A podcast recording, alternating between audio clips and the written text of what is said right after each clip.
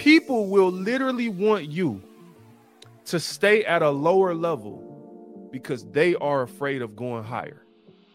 I've meet these met these kind of people my entire life. My entire life, I've encountered people that have looked at me and like, "Oh, you from here? You from Seven Mile in Detroit? You supposed to act like this." You from Detroit, you supposed to do this. You black, you supposed to act like this. You supposed to think like this. You supposed to vote like this. You supposed to believe this. You supposed to watch this. You supposed to listen to this. I've had people my whole life like, you don't listen to such and such. Oh, you don't watch this. Uh, you don't that, that. No, why you mad, bro? Why you mad? Because I'm recognizing my moment and you scared.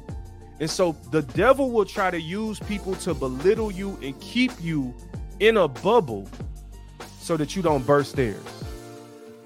But the thing is, when you recognize your moment in time, you don't let nobody else's fear limit you.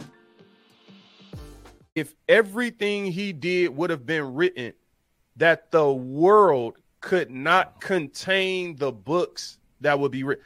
That means Jesus was walking around every day like, be healed. Be healed. what is time? I'm gonna tell you one of the most amazing things when you go and look up the definition of time is that time is all through all of the explanations of time. Like, bruh, I'm reading and I'm like, you mean to tell me people can't even explain time without using time? Time out. Ooh, pun intended. You mean to tell me that time is so deep that you can't even explain time without using the word time? Like Google it. Like later today, just like Google like the definition of time, and you gonna see they gonna explain it that way. And I was just sitting and asking myself, what is time? Elevate Christ. And that is what we are losing sight of in the world today. Is the fact that God his calling on our lives, him shedding his blood for our sins, uniting us by faith, making us brothers and sisters. He is our father. If that's your daddy and that's my daddy, I'm your brother. Say, if that's your daddy and that's my daddy, I'm your brother. And ladies, if that's your daddy and that's my daddy, I'm your sister. All right, man. I appreciate y'all listening to episode 198. He saw the stress in me. Please do, if you new listener to the show, check out all the shows we've done. We have over 214 episodes. This is actually the 215th total episode that we've released, I believe. And we got a lot on audio before the videos. But right now, you a believer and you telling me to go out here and act ungodly. I can't find nowhere in the Bible what you just told me to go do and how you told me to do it. So let's be mindful if we're the person giving the advice to give godly counsel, to give godly advice, to ultimately advise people to do what we believe God wants for them. And I think if we all do that, y'all, we might be on to something. We might find ourselves getting into a place where we really out here growing in life. My goal for you, and the reason I create the content I create for Inspire God's people is for real life testimonies, real life people because I literally believe this is life changing stuff. I literally believe that if you apply these things, we'll start kicking it and we'll be like, yo, I got better. I went to work this week and I wasn't that stressed. You know, I'm dealing with my family this week. I wasn't that stressed. Uh, I got oh my car this week. I'm not that stressed. Something mentioned. Want to have the right people around you so that you can get to a point where peace is normal. For some of us, war it has become the norm because we got so many negative situations around it. And I'm gonna be real with you. I see people online and I'm like, oh, I actually think this person enjoys negativity. Like I actually think some people get off on that. And it's like, yeah, those are the people I stay far away from. People who are living a lifestyle of negativity. I want nothing to do with you at all on any level. And I'm just being real because at the end of the day, you know, to get to the peace that surpasses all understanding, like I realize that that peace is found in Jesus Christ and that I need to surround myself with people who also know that peace so that when I'm not at my best, the strong people around me can help me stay up. But some of us are around such toxic people that when you find yourself in a weak moment, those people are not holding Whenever you I up. see people, I always be like, I'm like, ooh, what don't I know? There's more to be discovered, more to be explored. That's why I engage people in the comments on social media. When I ask a question, I like to know what people think because I know that there's more to you than meets the eye, even if you're cute even if you're kind of struggling with your looks, you know, we don't all look good. You know what I'm saying? We ain't all cute. I might be struggling on a certain day. Even when I'm struggling, there's more to me. There is more to you, man. You don't have to spend $500 on a t shirt to kind of prove your wealth. It's not about money. It's about freedom. When you think that prosperity is about money, then you chase money. And then you start equating money to God. And you start doing things for money that God didn't call you or tell you to do, doing things against God and saying that it's God. You know, this is kind of common in today's society. We got people over here out here openly living foul lives, but then saying that they're doing it in the name of Jesus, in the name of Christ. You got people cussing in one sentence and talking about God in the next. And it gets real confusing confusing if we being honest. They have a, a flawed view of what prosperity actually is. That's why it's important for us to think about prosperity in its proper form.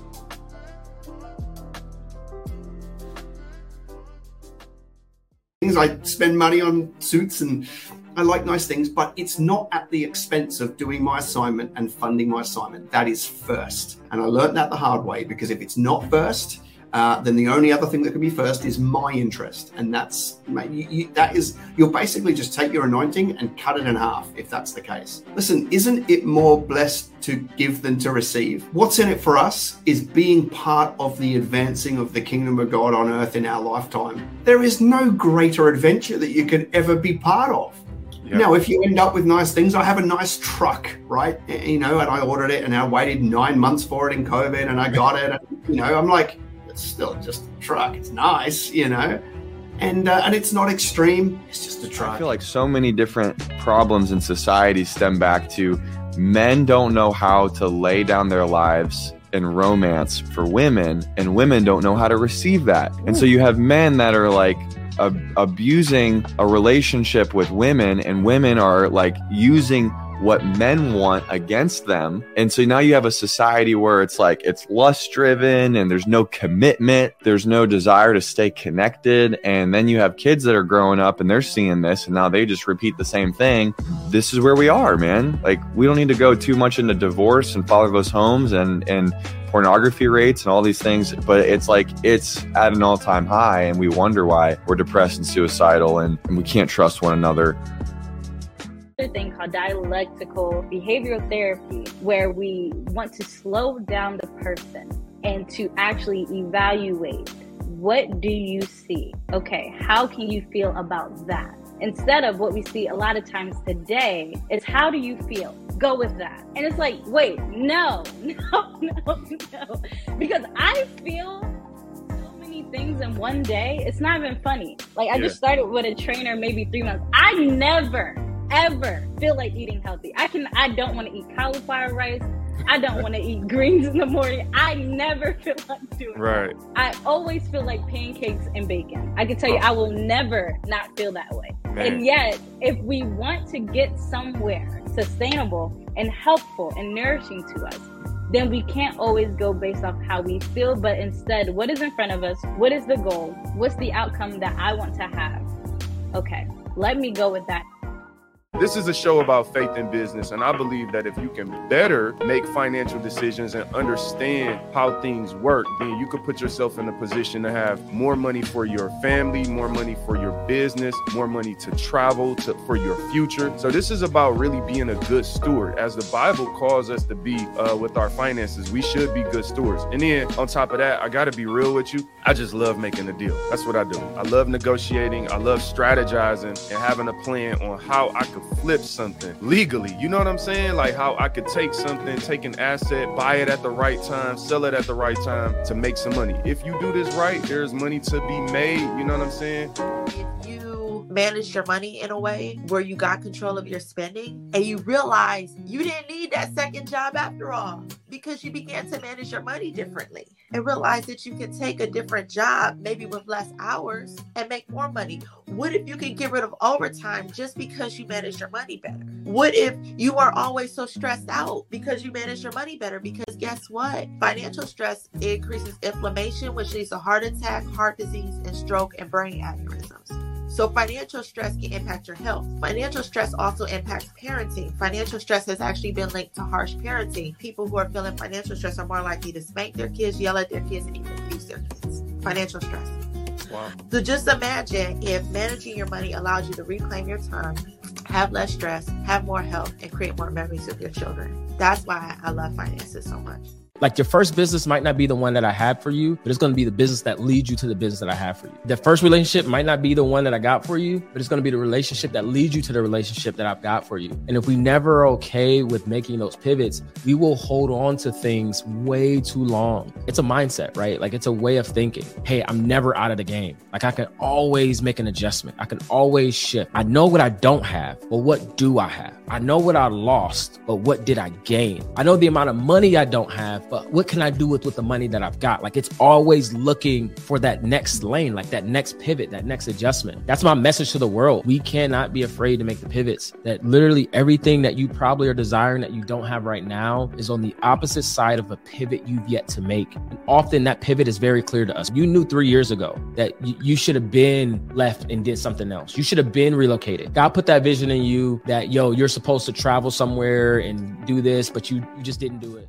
I want to challenge you today. You might hate your job. You might hate your current situation. You might hate the community you came from. You might have every legitimate uh, excuse not to do well. You may have every legitimate excuse to give up, to complain, or to quit. But I want to challenge you today to pivot in your mind you need to start looking at your situation different before it's ever going to be different. And the thing with some of us is we look around for something to change before we change our mind. It's not that I don't care, it's that I don't carry. It's not to be mean or dismissive, but it's because I can't carry it. It's bringing me down.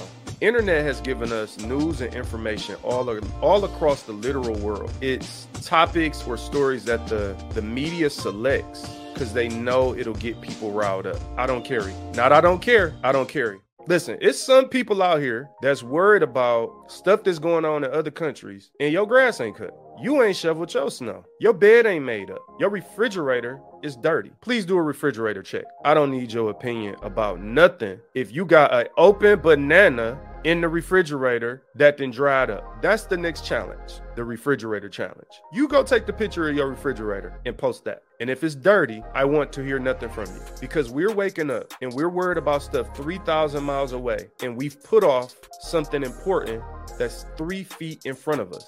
And you open that refrigerator a hundred times a day, and you're not gonna grab a rag and clean off that Kool-Aid, that drip, that red pop, that drip to the next shelf. You're not gonna throw away those leftovers and clean out those uh, Tupperware uh, containers. Do the dishes, sweep the floor, carrying burdens that are not ours to care. Carry. I can't talk we carrying all these burdens and we ain't even cleaned the fridge. When I started on YouTube five months ago. Like I had 200 subscribers and now we have almost 40,000. But I've made also 500 YouTube shorts. I put a lot of content out there because I love what I do and I just want to share it. And I know if I show up every day, there are people who want to pray and people who pray with me every day. So in order for me to get motivation to make the content, I know there's someone on the other side of that screen who's waiting for a prayer. And although the prayer might not like be for their specific thing they're wanting to grow in their prayer life and i've taken on that responsibility to be someone who can help people grow in their prayer life. The most important thing to me in my life right now is my relationship with god and what god has called me to do in online ministry. So i wake up